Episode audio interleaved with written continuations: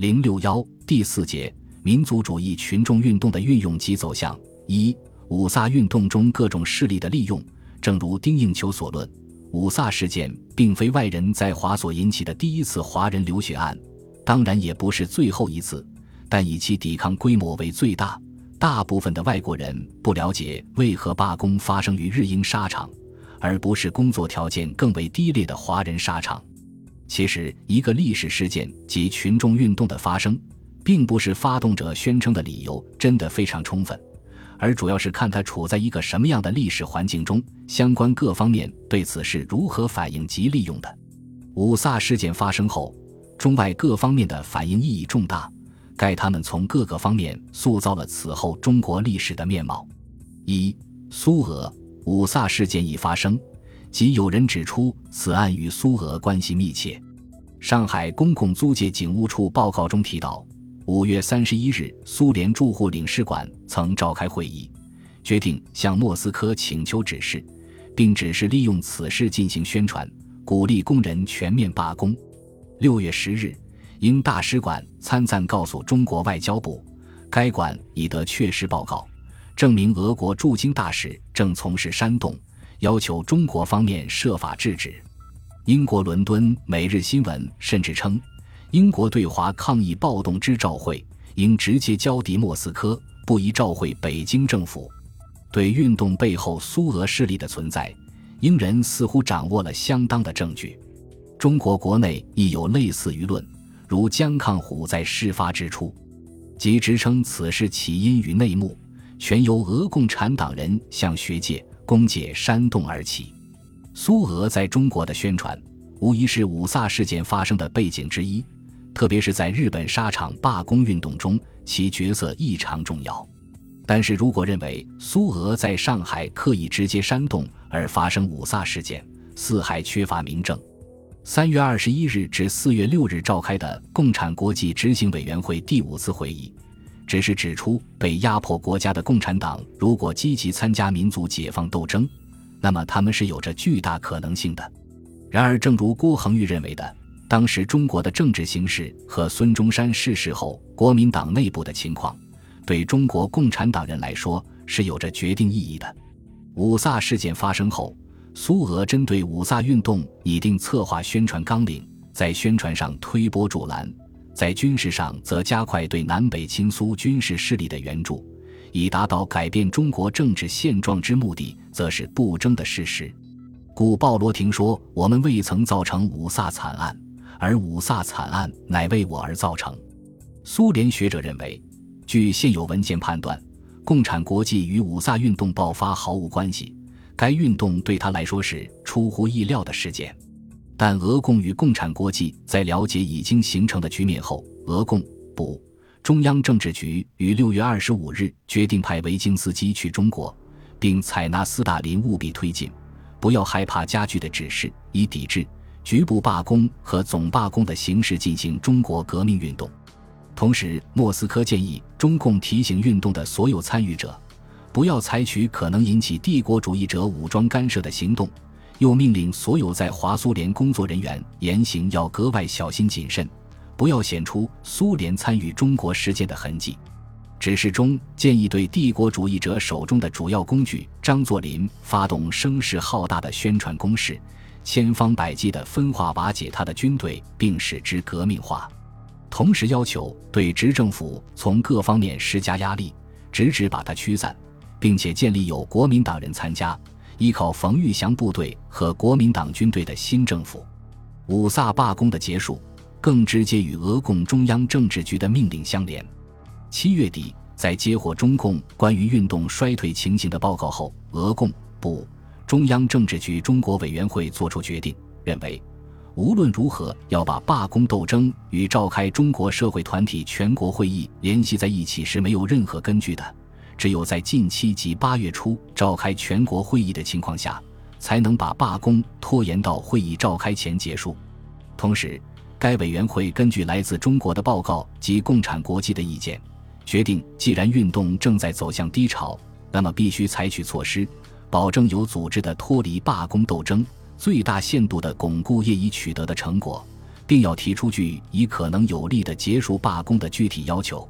因此，尽管维京斯基与加拉罕等人认为，在当时前景可观的情形下，想把上海的罢工运动尽可能地拖下去，以期出现进一步扩大和高涨的局面，但是在接到俄共中央政治局的决定后，他们即制定了一个将上海与香港的罢工运动刹车的行动纲领，要求中共放弃全国性口号，转而采用地方性与经济性口号，为与外国企业主的谈判和缩小罢工规模创造条件。他们当时的主要目的是想保存已经发展起来的上海工会组织，以及在运动的低潮时期如何组织退却，否则可能会走入一条死胡同。同时，鲍罗廷亦在1925年9月22日的广东政治与军事委员会联席会议上提出终止省港罢工运动。二、中共。1925年的上海，国民党与共产党之间对民众运动的竞争，后者显然已占据优势地位。国民党除马超俊在上海建立的孙文主义学会有些活动外，其重心系在广州，但当时的共产国际对中共重视程度并不够。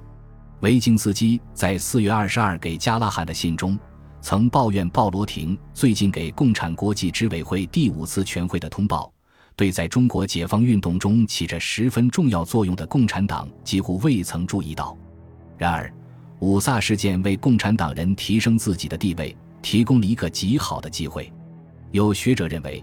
五卅运动就是陈独秀撇开国共党内合作而独立领导的革命运动，这次运动使中国共产党由一个小团体发展为在全国有政治影响的无产阶级政党。事件发生后，中共从多方面开始其宣传运动，争取运动的领导权。筹备中的国民通信社及热血日报被提前成立，许多学生被派到全国各地去进行宣传活动，中共与青年团组织都在酝酿扩大。中国共产党人亦从莫斯科赶来上海参加领导工作。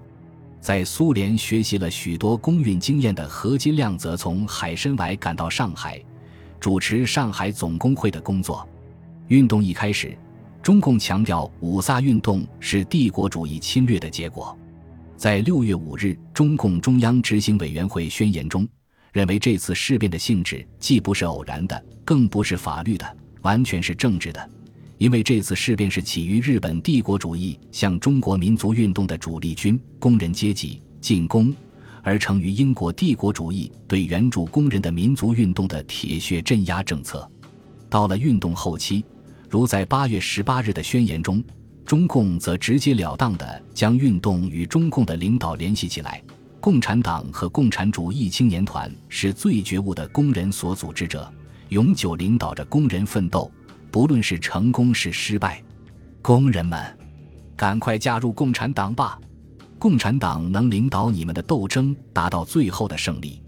宣言还将中共与共产国际的关系公开宣告于世人，各国革命的工人联合共产国际指导着全世界工人阶级的斗争，中国共产党是共产国际的支部，大家赶快加入中国共产党，增加它的力量，就此可以保证我们对于帝国主义的胜利。不过，中共中央在南京路事件发生后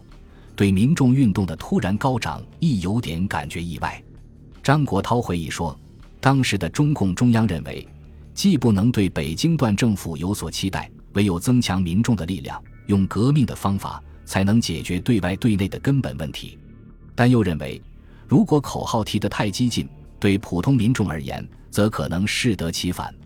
所以直到6月5日中共才发表告民众书，但并未说明用政治解决此一事变的具体方案和可能的发展前景。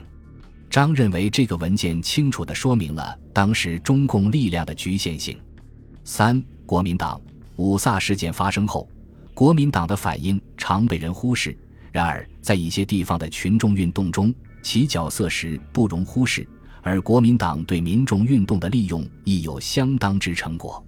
如论者所注意到的，国共两党在上海虽有摩擦，但对外反帝则目标一致。6月1日国民党上海执行部为五卅事件发表宣言，称国民党愿助全中国之爱国爱平等自由之民众，对此惨无人道之行为及其所代表之武力侵略政策，以全力奋斗，伸张主义，恢复国威。2日，国民党中央执行委员会发表通电，号召全国人民一致抗议，要求惩罚暴行巡捕、抚恤死伤，表示谢罪，保证此后永无此等之无人道之行为，并呼吁反我党员应一致援助国民，以与英帝国主义相搏。4日，国民党上海执行部发表第2次护案宣言，欲请国民根据公理要求赔偿、称凶以及取消与英、日缔结之一切不平等条约，未达目的之前，举国实行与英、日经济绝交，以示我国民主张之坚决。7日，又有胡汉民以大本营总参议戴兴大元帅职权广东省长的名义，代表南方政府发表宣言，提出废除不平等条约、收回租界，并攻击张作霖之以来帝国主义，以为造成此次暴行之原因。据当时担任上海学生联合会主席邵华之回忆，当时学联的活动亦主要是受国民党上海执行部之指导。尽管中共在暗中操纵，但公开号召都是用国民党名义。在上海3·8运动进行之初，广州方面肆意派人到沪活动。京师警察厅情报称，蒋介石曾派军官学堂秘书刘祥树来沪，携有款项，有鼓动学潮之性质。在北京6月10日的学耻大会上，国民党重要人物李石曾、于右任、顾孟余、朱家骅等人均担任主席台主席，对民气尽力鼓动。五卅运动之形成与国民党之关系实为深远。6月4日，杨锡敏、刘震寰之颠，桂军在广州对国民党军发动战事。到14日，国民党中央执行委员会宣布讨平刘、杨之乱。次日，国民党中央举行全体会议，议决改组大元帅府为国民政府，将建国军及党军改组为国民革命军。23日，杀鸡事件发生，国民党发起反英、法帝国主义之运动。26日，蒋介石在致嘉伦函中称，在沙面开炮射击事件尚未发生以前，余基曾拟具计划书，刻下与英国人奋斗一节是为必要之举。于计划书中关于军事建筑所提葛节句，现在大局观之，即应即日实行。政府方面亦应于3个月至6个月内将一切军事预备妥协，以便与英国人为武力上之奋斗。7月1日，中华民国国民政府在广州正式成立。9月，国民政府派林森、邹鲁、徐谦、陈友仁等人为北上宣传代表，组织各界代表30余人赴北方宣传，一路反响甚大。国民党右翼的活动也值得关注。戴季陶在五卅事件发生后，便试图将此作为实践其纯粹三民主义的机会。7月，戴便发表《孙文主义哲学基础》及《国民革命与中国国民党》，希望能够对国民革命运动起指导作用。而林森、邹鲁、谢池、叶楚仓等人在赞同反帝口号的同时，更以此机会加快其党内反共势力之联合。除共产党与国民党外，五卅案发生后，中国青年党等其他党派亦趁机发展组织、公开活动。武汉则由国家主义团体国夺社四出活动，公开借出内除国贼、外抗强权之口号。中国国家主义青年团湖北团部亦宣告成立，以吸收信奉国家主义学说之青年加入。本集播放完毕，感谢您的收听，喜欢请订阅加关注，主页有更多精彩内容。